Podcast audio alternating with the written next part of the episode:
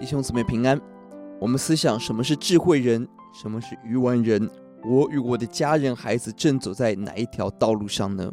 今天我们一起思想诗篇第五十三篇，神对愚顽人的刑罚。本篇跟诗篇十四篇几乎完全一样，而都在强调神要刑罚愚顽人。结构上前后呼应，前面一到四节是愚顽人的行径，后面五到六节是神的刑罚。愚万人最大的问题在拒绝承认神，心里说没有神。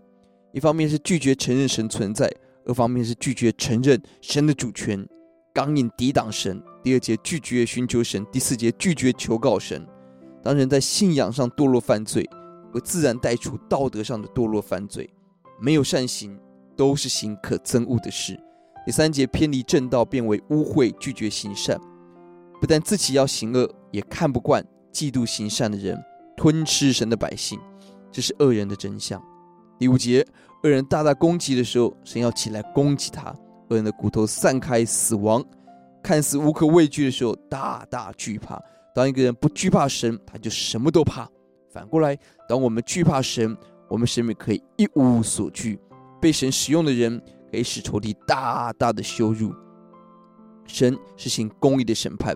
第六节，即便敌人这样的嚣张，我们的盼望仍在上帝的里面。救恩从西安而来，到今天，救恩从教会而出。神运行的方式在教会里头，神启示我们，教导我们在教会里。当神拯救而带来极大的喜乐得胜，过去被攻击吞吃的圣民，已经被神复兴，可以欢呼喜乐。这是神极大的怜悯。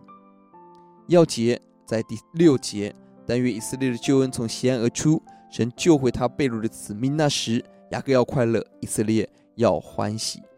救恩出自西安，出自神拣选的教会。今天教会拥有传讲的权柄，解释真理的责任，宣扬救恩的责任，爱心关关怀的责任，拥有使人从罪恶黑暗中转向神，得着神的特权荣耀的责任。